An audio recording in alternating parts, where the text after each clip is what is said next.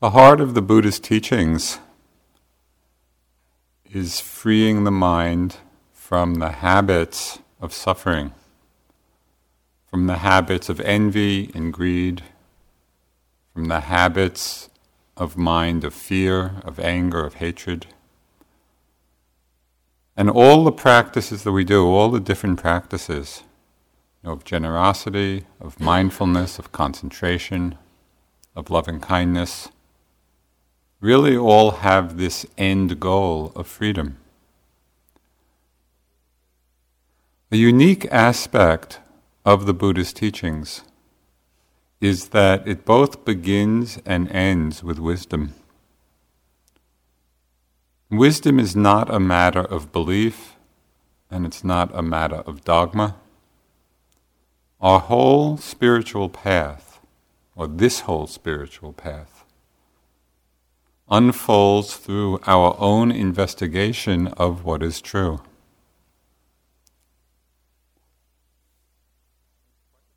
The clear seeing into the nature of our mind comes from this investigating power. And so that's what we cultivate, that's what we practice. So, the question for this evening that I'd like to explore is how do we train in wisdom? You know, what's the investigation that we undertake that illuminates the nature of our minds? In one very far reaching aspect, and this has tremendously broad and deep implications. In this very far reaching aspect, we can see that wisdom arises from an exploration and an understanding of impermanence, from a direct, deep experience of impermanence. Now we need to go from an intellectual level of understanding to the immediate, intuitive, direct experience of it, because we all know that things change. And we know that conceptually, we know it intellectually, we know it somewhat experientially, but we don't quite believe it. because we're not living that understanding. So somehow we have to make some kind of shift in ourselves, in our perception of it, in our insight into it, so that we are actually living that wisdom moment to moment. When we deeply and truly see the truth of change, the truth of impermanence, the heart and mind relax. And we can feel that relaxation. Know, it's a letting go of struggle, a letting go of many kinds of suffering in our lives. We can see this clearly with respect to our changing bodies. If we are attached to them staying a certain way. When they change, and they change through accidents, they change through disease, they change simply through the process of aging, of getting older. If we are attached to them staying a certain way or staying the same, we are going to suffer when they inevitably change. It's very different and difficult to see that these changes are not a mistake. You know, how often does something happen and we, oh, if only that hadn't happened?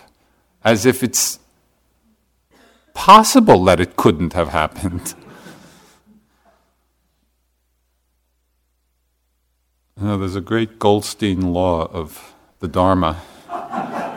this, is, this is my contribution to the unfolding of 2,500 years of Buddhism. If it's not one thing, it's another.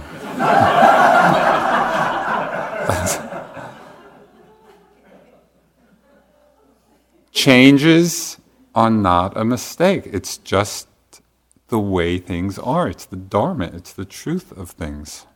It's what happens to everyone. I had just many, of course, as we all have, kind of striking examples of this. But some years ago, I had a, hiking accident. I slipped on a rock and I really hurt my knee. And it was hurt pretty badly, and people had to carry me back to where I was staying. And that evening, I was in the middle of a busy schedule of teaching, you know, and a lot of traveling, and my mind just started to go in this direction of how could I have been so stupid? I wasn't mindful enough, you know, how could this have happened? But then I saw, kind of started heading down that direction, you know, of self blame and self pity and worry, and, and that's not the way to go. And I just started reflecting on given a body, these things are going to happen. And so another little kind of mantra came to mind, which has really proved very helpful to me. You know, and I, I really bring it to mind uh, fairly often, and that is kind of the, the Vipassana mantra of change. Anything can happen anytime. Now, anything can happen anytime. We just don't know. And rather, when that comes to my mind, rather than that being kind of a depressing thought, you know, and a fearful one, has exactly the opposite result. When I remind myself, yes, this is the law, this is the nature of things, anything can happen anytime, I find my heart and my mind relax. Instead of living defensively, trying to protect myself from the truth of change, which is rather a futile endeavor, anything can happen anytime. Just acknowledge it. Yeah, that's, that's how it is. And things get much more open and much freer. Seeing the impermanent changing nature of all experience really deconditions our tendency to grasp, to cling, to hold on. Now remember kind of having intimations of this very early on in my practice in ways that were helpful. When I first went to India, and this was after, after I was in the Peace Corps in Thailand, went back to India look, looking for a teacher, settled in in Bodh Gaya, and began my intensive practice.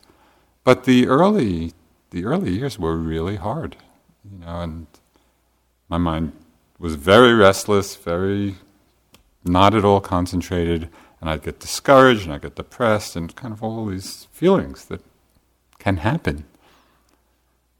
And I remember being in one of those down moods about my practice and thinking to myself, in six months, are you going to even remember that you were feeling this way?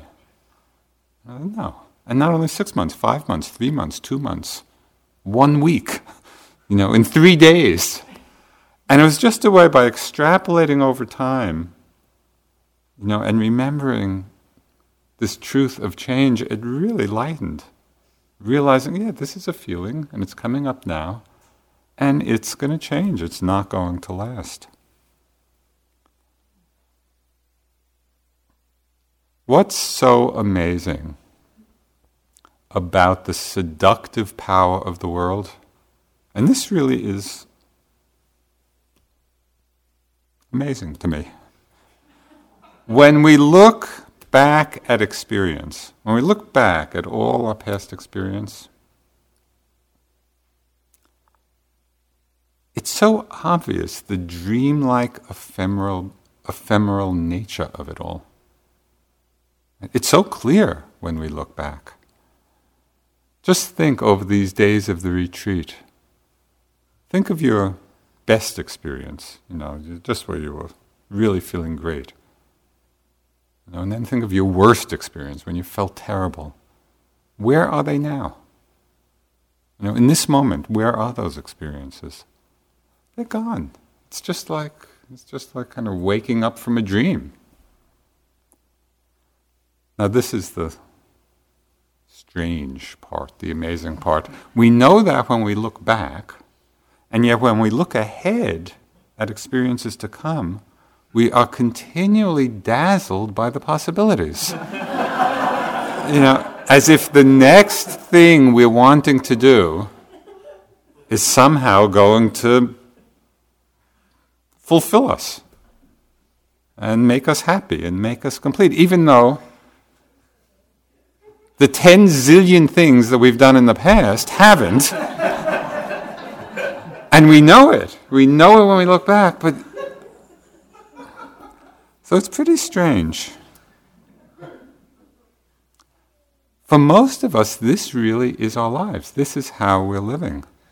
You know, looking forward and leaning forward, leaning into anticipating just the next event in our lives, the next thing we want to do, the next retreat, the next vacation, the next project, you know, the next relationship, the next meal. It's always, and even in meditation, we do that leaning anticipating the next breath. You know, it can get that, it can get that subtle. You know, have you fantasized at all about the first thing you're going to do when you leave the retreat? You know, you know, maybe it's connecting with your partner, or you know, telling your friends about your knee pain, or.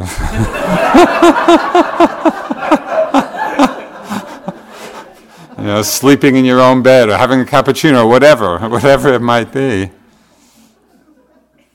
Yet each one of those experiences, which the mind can so look forward to and anticipate and plan and think about endlessly, is also just going to be very quickly in the past.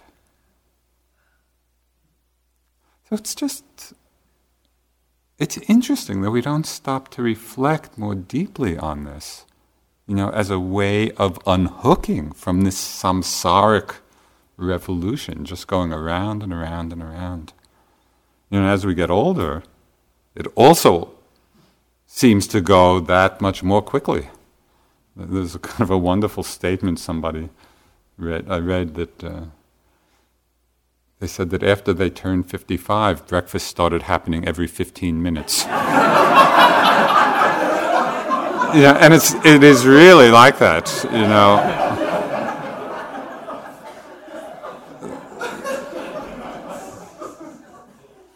So this is our life, you know, and it's going like that. It's going very quickly. Now, there's a kind of interesting pa- paradox, or something like a paradox, about the spiritual life. And that is that as objects of desire, as objects of wanting, all of the great variety of experience really leaves us unfulfilled. Now, as objects of desire, as objects of wanting, whatever it is, it is ultimately unfulfilling, as we have seen from all our past experience.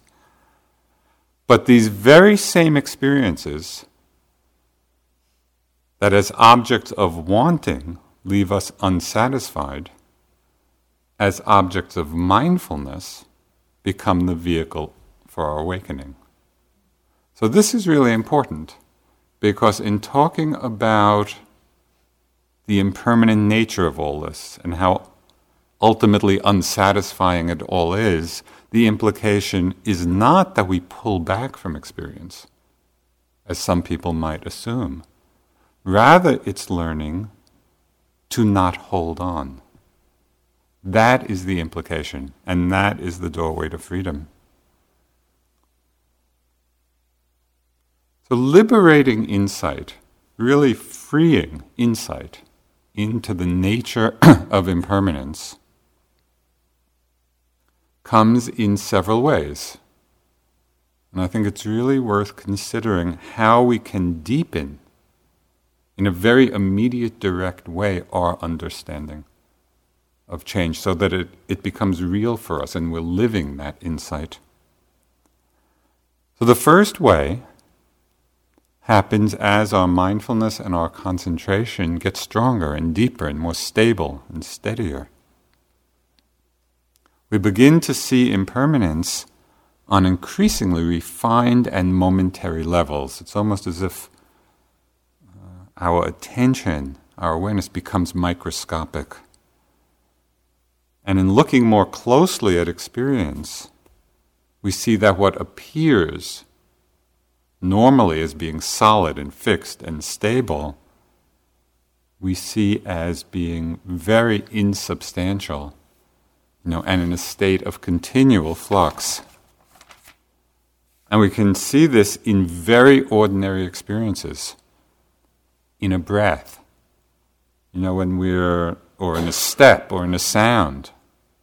What's the sound?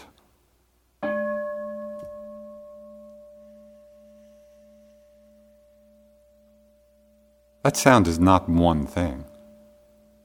You know, when we're listening carefully, there's, there's so many things going on, moment after moment. And the same thing in a breath or a step.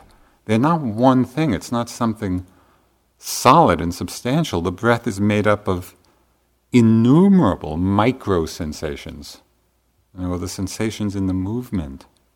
So as our mind gets more stable, we really are tuning in on that level. You know, it's like looking at a familiar object under a high power microscope. It's another whole reality that's revealed. Well, think of the last time you went to the movies. You know, a really good movie.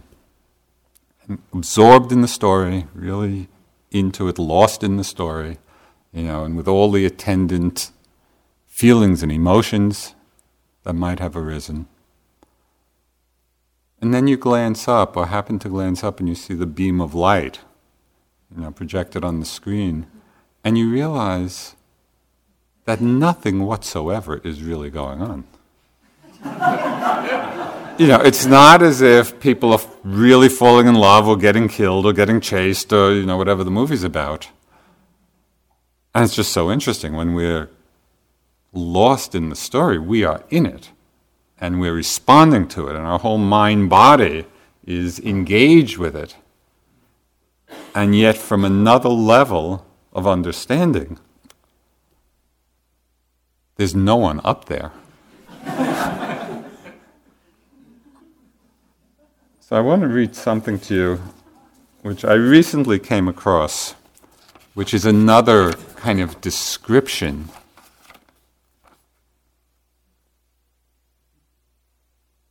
of a level of reality and a way of understanding how we perceive things that we don't usually consider. It's a little long, um, and it's kind of a well. it's kind of scientific language that, if you can get into it, it creates an amazing sense of what's going on. So let's we'll give it a try. Consider a world without consciousness. The darkness is a bubbling cauldron of energy and vibrating matter locked in the dance of thermal agitation. Through shared electrons, or the strange attraction of unlike charges, quivering molecules not free to roam absorb and emit their characteristic quantal packages of energy with the surrounding fog. Free gas molecules, molecules almost oblivious to gravity, but buffeted in all directions by their neighbors, form swirling turbulent flows, or march in zones of compression and expansion.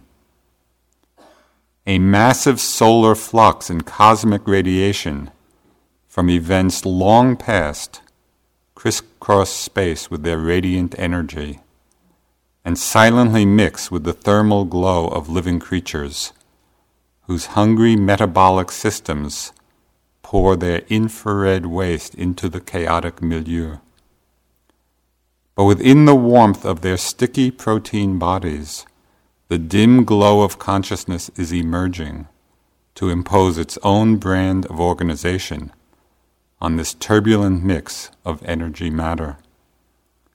The active filter of consciousness illuminates the darkness, discards all irrelevant radiation, and in a grand transmutation, converts and amplifies the relevant converts and amplifies the relevant. Dead molecules erupt into flavors of bitterness or sweetness. Electromagnetic frequencies burst with color. Hapless air pressure waves become the laughter of children, and the impact of a passing molecule fills a conscious mind with the aroma of roses on a warm summer afternoon. It's from a book called Why We Feel by Victor Johnston. And just, you know, what is really going on?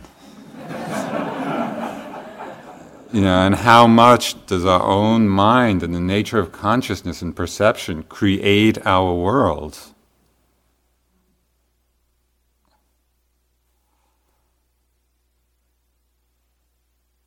So it's not, these different examples, it's not to suggest that we don't engage with ordinary reality or with the movie, or even with the movies and dramas of our lives. But if we see in some way on a deeper level, if we see that in the movie theater there really is nothing happening on the screen, you know, if we have some perception that this whole mind body is a system that is somehow creating and interpreting some much more basic elemental energies, then even as we're engaged in the world and engaged with each other, we're less likely to get caught up in our reactions, you know, in our judgments, less likely to get caught up in suffering.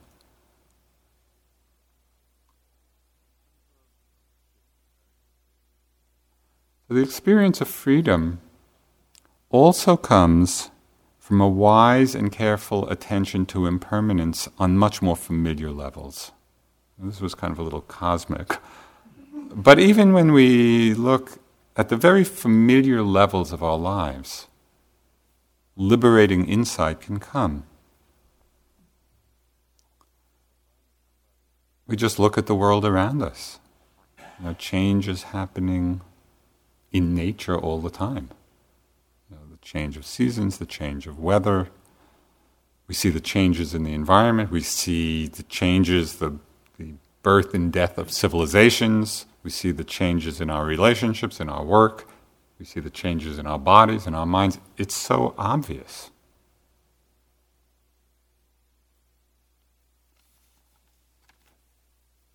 We can really see when we look that everything is disappearing moment after moment, new things arising, not only every hour or every minute, but it's really a momentary process. So, just if you can remember between now and the end of the talk, a little experiment you can make.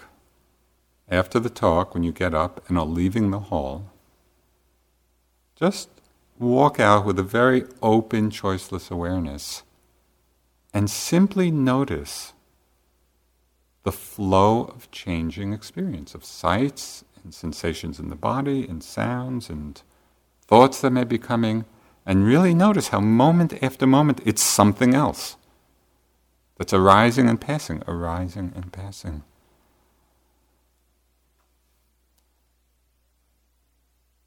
All of this is so ordinary that mostly we overlook it. We're just not paying attention to this truth which is staring us in the face. Everything in the world, everything in the universe is in the state of constant flux. We're kind of sleepwalking through it, not paying attention. And so we miss the everyday, every moment opportunity to practice the mind of non grasping.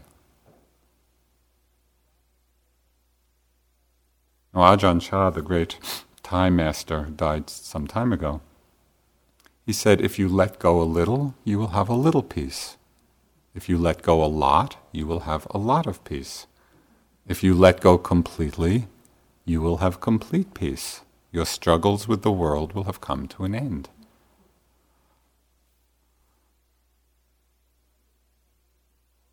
And it's interesting to observe the mind, observe the quality of the mind when it is seeing the truth of change directly. Because right in that moment, I think you will find in the moment of seeing directly, not, not thinking about it, but actually seeing clearly the changing nature, if you check out your mind at that time, I think you will find that in those moments, the mind is not grasping, is not clinging. So we get the taste, a very real taste of freedom. A careful observation of some other very obvious truths also can help jolt us out of this complacency you know, with which we're often living our lives. You know, out of the deeply rooted habits we have, the patterns of attachment and craving and clinging. Some very basic reflections. One of them is that the end of birth is death. And really reflecting on this. this. The Buddha talked a lot about reflection on death as a meditation object. The end of birth is death, so that for all of us, our lives are just getting shorter and shorter and shorter and shorter until they're over. But how often do we really give serious thought to that? You know, mostly, I think our thoughts seem to be in the direction that, well, other people are dying. You know, but how often do we kind of make the connection?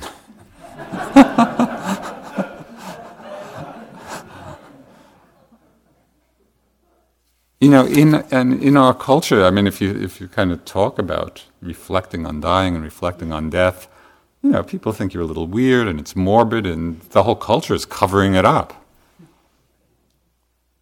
I mean, it's amazing being at a funeral and kind of seeing a corpse and all made up and dressed up. Sometimes they never looked so good. you know? Because we don't like to face the reality. You know, that was one of the great things about India and being in India, kind of the face of death is just so out there. And it's, it's a powerful reflection. It's a reminder yes, this is the nature. The end of birth is death for all of us. And so, as a kind of thought experiment, which might help us connect with this, you know, if you could imagine, you know, just imagine being on your deathbed. And of course, we don't really know how we're going to die, but for the sake of the experiment, we'll give you a bed.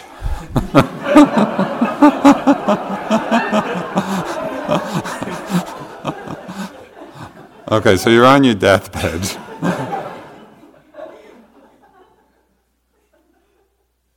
and I don't know whether you can actually kind of imagine, or it might take a little work or reflection, but really that we're dying and to see or get a sense of, well, what is it that the mind would be holding on to? You know, what is it attached to? Is it attached to the body and fearful of losing it? Is it attached to other people? You know, to the people we love and afraid of letting go? Be very helpful now rather than at that time to begin to see well, where are our deepest attachments? What are we holding on to? Is it possible to practice the letting go now? And to reflect in the time of death what really will be of the greatest value to us? You know, is it what we've accumulated in our lives? Is it what other people can do for us at that time? Probably not. Uh, it will be our ability to let go, our ability to rest at ease, at peace. And none of us know. Now, this, this is the great challenge to our practice. Can we practice now? Can we train for that? And a lot of the meditation I really see in that light. That's a training for skillful, wise dying.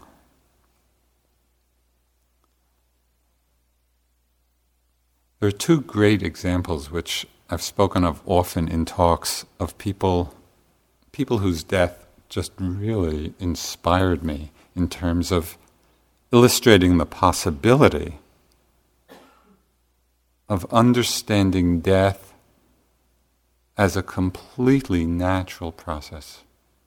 You know, that it's not this kind of big scary thing at the end of life, but it's just, it's the end part of life. This is part of nature. So one of the, one of the examples uh, is Thoreau, who died quite young. He died when he was 44 of TB.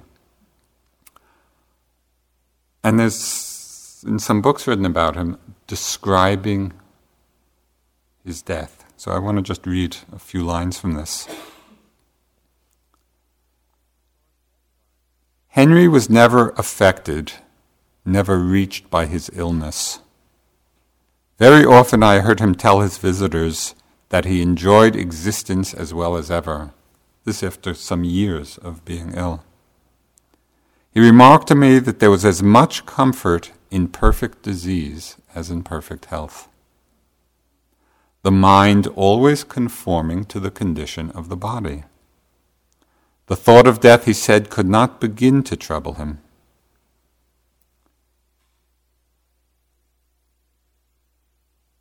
None of his friends seemed to realize how very ill he was, so full of life and good cheer did he seem. Some of his more orthodox friends and relatives tried to prepare him for death, but with little satisfaction to themselves. when his Aunt Louisa asked him if he had made his peace with God, he answered, I did not know we had ever quarreled, Aunt.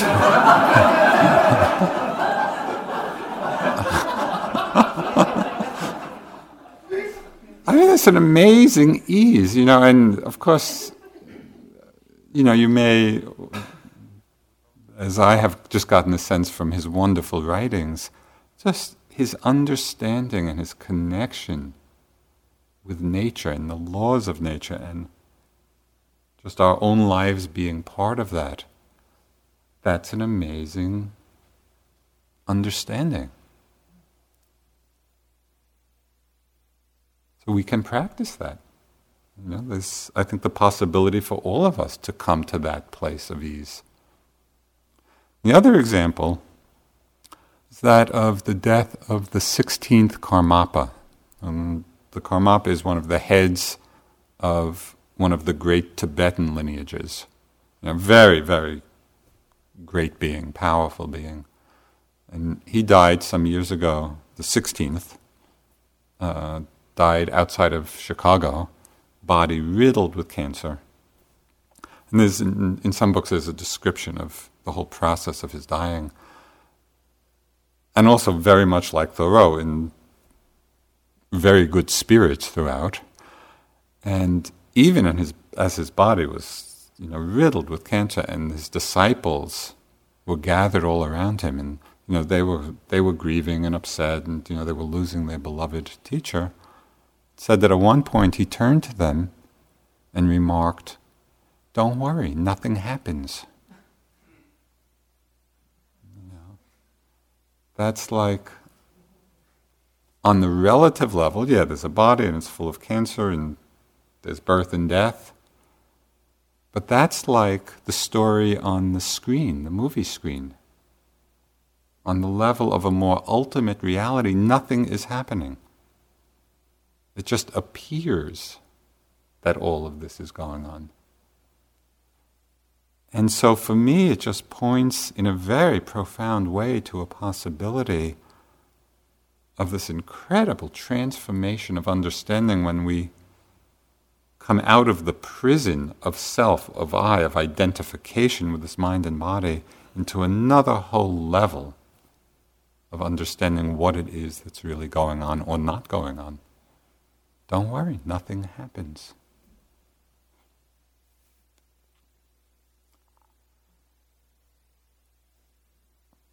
So the reflection on death, this can really wake us up, you know, out of our complacency.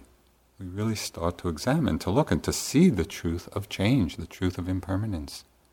The fact and the reflection that the end of all accumulation is dispersion. And everything we get and gather in our lives, one way or another, is going to be dispersed. And yet we place so much uh, emphasis in our lives about around this accumulation.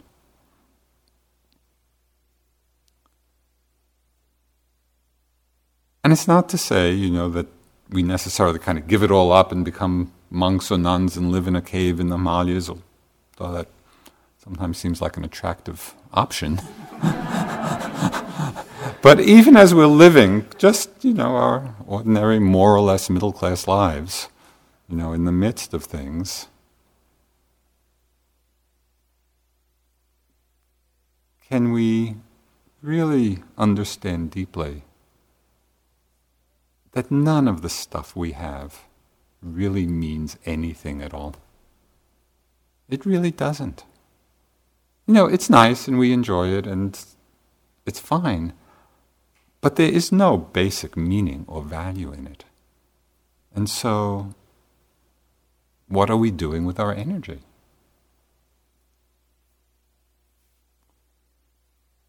The end of accumulation is dispersion. So, can we be in the world in a freer way? And even enjoy the things of the world in a freer way without that sense of you know, craving or addiction to things. The end of birth is death. The end of accumulation is dispersion. The end of all meeting is separation. You all the people we meet, those casually and those intimately, and the nature of all our relationships, they are going to all end one way or another in separation. And again, this is not something unfortunate. And it's, it's just the way things are. This is the truth of change. And yet, how often do we become so entangled in our relationships that separation from one cause or another leads to tremendous sorrow? The Buddha commented that in the course of our countless lifetimes, we have shed more tears over the loss of loved ones than there are waters in all the great oceans.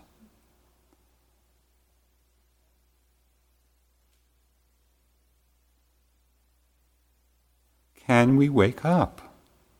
Can we see the nature of our relationships, just like the nature of everything else, is subject to this great truth of change, of impermanence. And it doesn't mean a pulling back, it means a not holding on, a not clinging, a not grasping.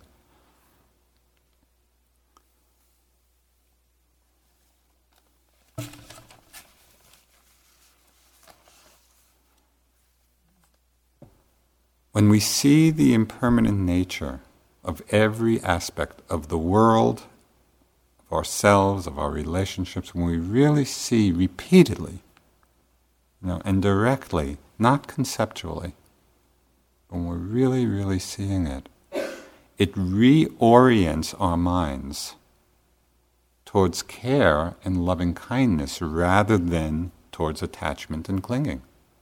So it's not we become uncaring or unloving, we actually become more loving and more caring because it's free of attachment and clinging. The Buddha expressed the liberating power of this insight, direct insight into impermanence, in one amazingly startling statement.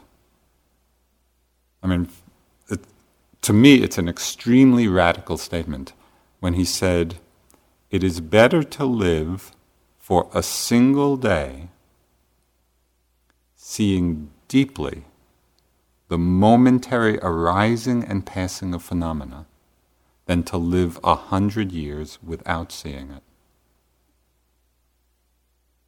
Well, what is that saying about all the things we so value in our lives? He's saying it's better to live a single day seeing deeply and incisively the momentariness of phenomena than a hundred years without seeing it, no matter what else we're doing. Why? Now, what's the base? That's, that's a very strong statement. Because it is that insight when we really see it for ourselves, that deconditions this powerful force of attachment and clinging and grasping that motivates our lives. It cuts through so much of what causes suffering for us. It's really the doorway to freedom.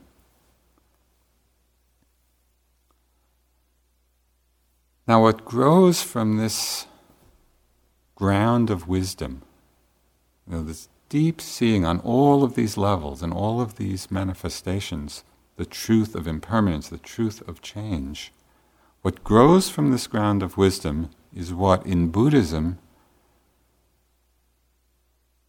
is called bodhicitta. Bodhicitta is this rare flower, which means bodhicitta means Bodhi is wisdom, and Citta is the heart mind. So, bodhicitta is the heart mind of wisdom. And has two levels. On the relative level, bodhicitta is compassion. You know, and it's just that strong motivation to alleviate the suffering of beings. Relative bodhicitta is the aspiration we can cultivate to awaken for the benefit of all beings. I find that it's very helpful for me, and so I just offer this as a possible suggestion. At the beginning and end of each sitting, just to frame the sitting, at the beginning of the sitting, you know, I'll begin just with an aspiration. Can frame it in different language. May I quickly be liberated for the welfare and benefit of all. Or may my heart be purified for the welfare and benefit of all. So it sets the aspiration of bodhicitta. And at the end of a sitting, you know, the dedication of merit has been doing every evening. May the merit of my practice be dedicated to the welfare and benefit of all beings. sort of makes our path, it makes our journey very broad, very wide, very connected. That's the relative level. The ultimate level of bodhicitta is the wisdom mind of awareness.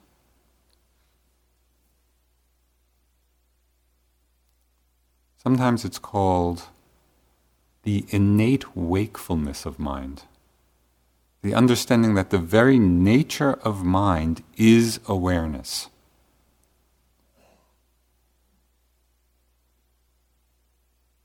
This innate wakefulness of mind is that mind that is free of clinging, free of grasping.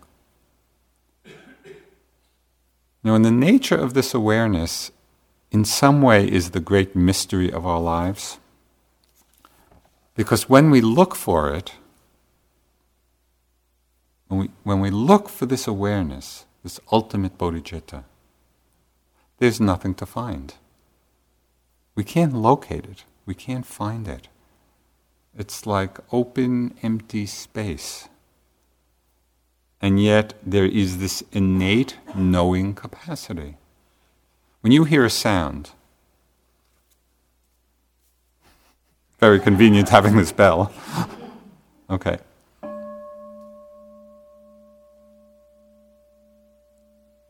Do you have to do anything to know that sound? Do you have to struggle? Do you have to make effort? To...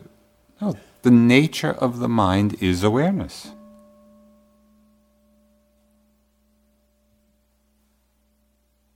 There's a book by Robert Kaplan about the history of the number zero.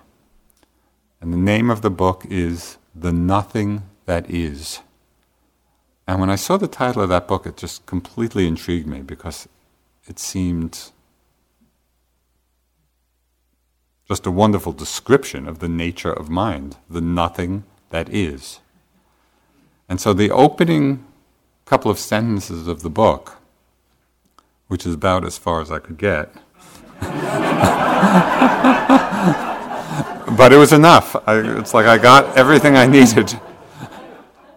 He wrote, When you look at zero, you see nothing. Look through it and you see the world. Look at nothing and you look at zero and you see nothing. Look through it and you see the world. That is a wonderful description of this empty, open, aware nature of mind. The nothing that is.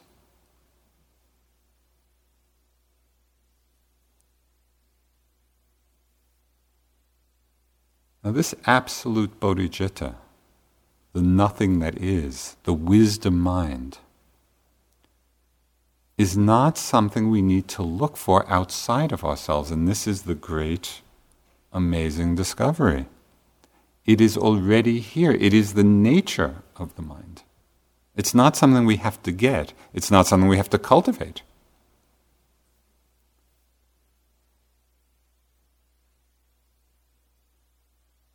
The Buddha gave a very simple instruction which leads us right into the experience of this. He said, Let go of the past let go of the future, let go of the present,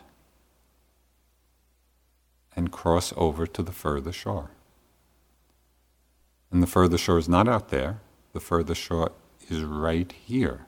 It's the mind free of any grasping.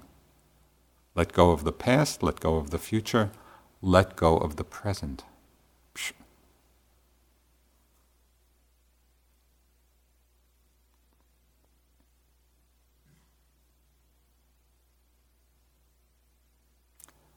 An image that describes this movement from delusion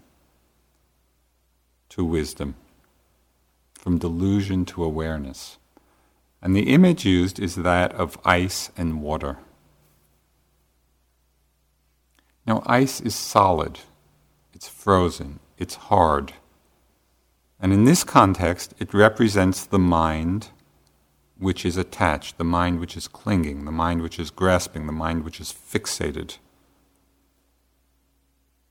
And when that's what's happening in the mind, it gets very hard and contracted. It's our normal, deluded state when we're caught up and identified with the body, with our thoughts, with our reactions, with our judgments, with our emotions, with awareness itself. When we are identified with any arising experience, when we're holding on in any way, that's ice. Now we get attached to sense pleasures. This attachment goes very deep. The Dalai Lama tells a wonderful story of being at a conference in Los Angeles, and he was just being driven every day to the to the hotel where the conference was, going down the street where there were a lot of shops selling all the latest technological you know, toys. And at the end of the week of the conference, he made the comment to people, and every day I rode by and I was looking in the windows. By the end of the week, I found myself wanting things even though I didn't know what they were.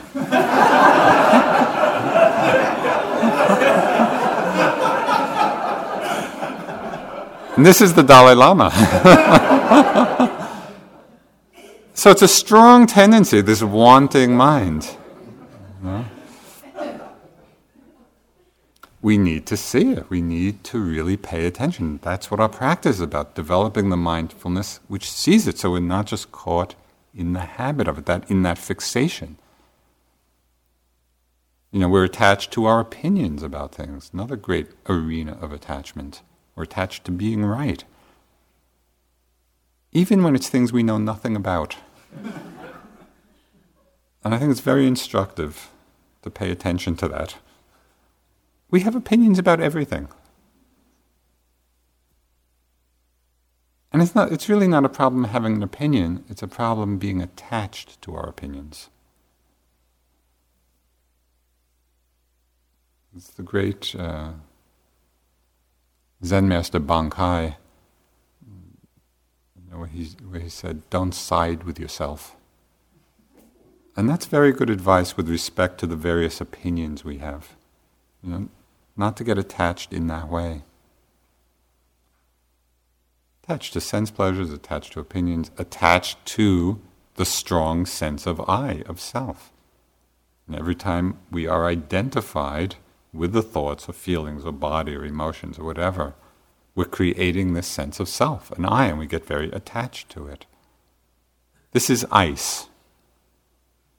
Know, this, this is the mind of delusion. Water represents the nature of awareness, of the wisdom mind, free of any clinging, free of any attachment. It's unfrozen, it's fluid, it's the mind not clinging to anything, and therefore completely responsive to changing circumstances because it's not fixed, it's not fixated.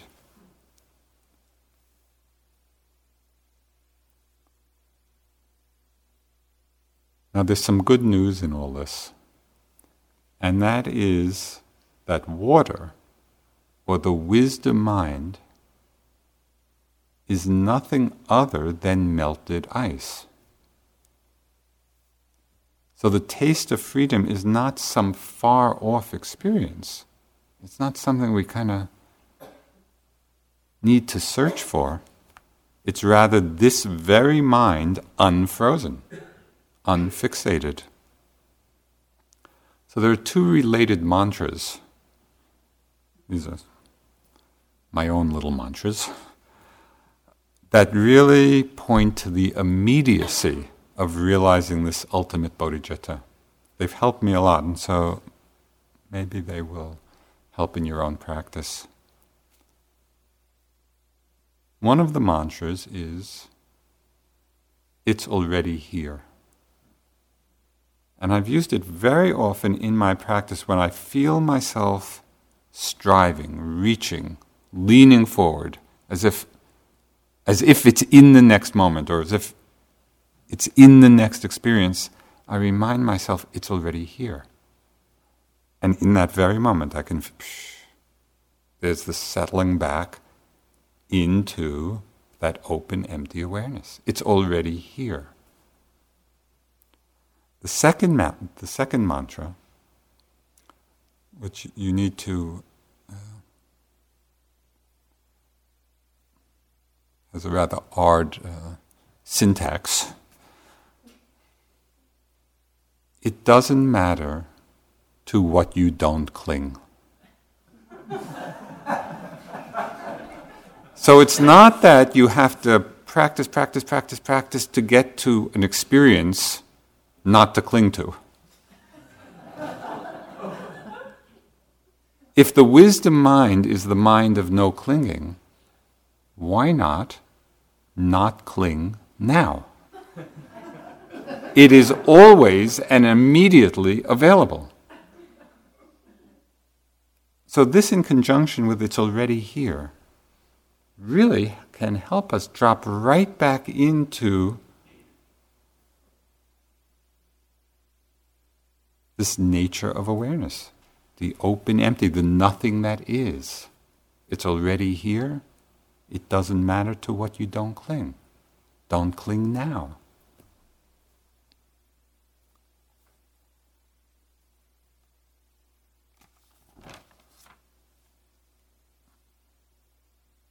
Sometimes we think we're water, we think we're not clinging, we think the ice has melted, but it's really slush. because there are very subtle levels of clinging which are worth paying attention to. You know, subtle attachments to sense pleasures, even more subtle attachments to meditative states, you know, to calm, to peace, to quiet, to luminosity, to we, we can get attached. That's a fixation, that's slush. We can get identified with awareness itself. Even, even as we begin to taste this nature of mind as awareness, we can begin to identify with that. So again, it's a continual process of refining our awareness, refining our ability to see where we're caught, where we're attached.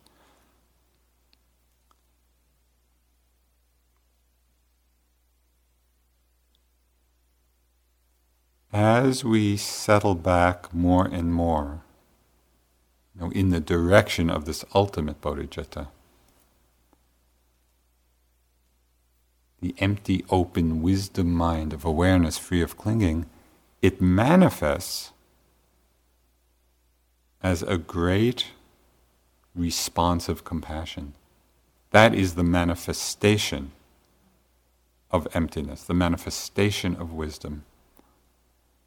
And the great, the great Tibetan master Dilgo Khyentse Rinpoche he said, when you recognize the empty, selfless nature of phenomena, the energy to bring about the good of others dawns uncontrived and effortless.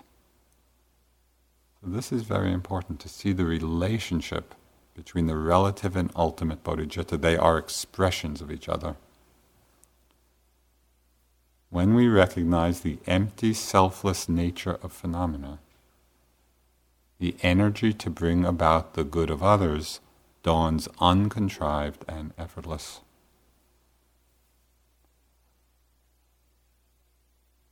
So, as we see more and more clearly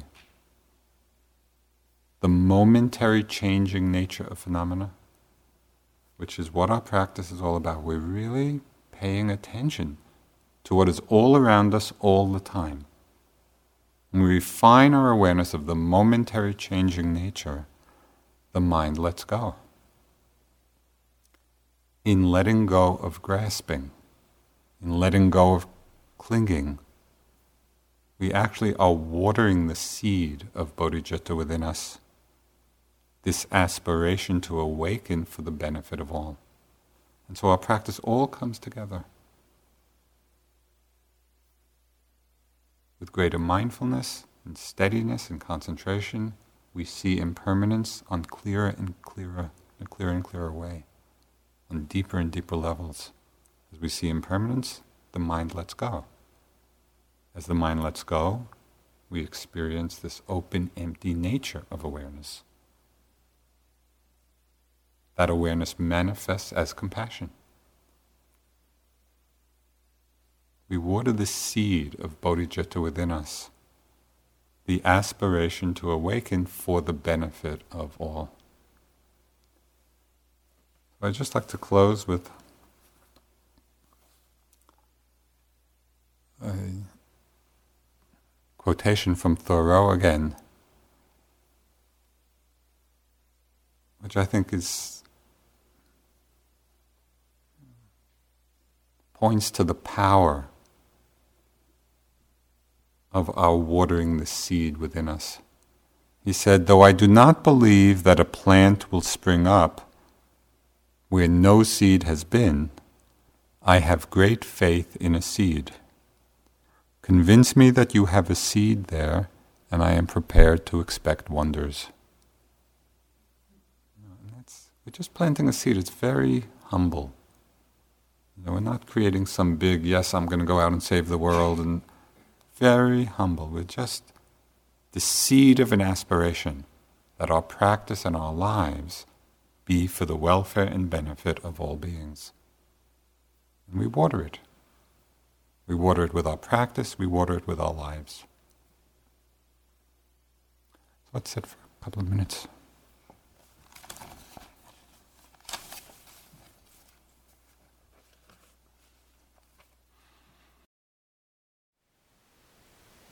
Thank you for listening. To learn how you can support the teachers and Dharma Seed, please visit dharma dharmaseed.org slash donate.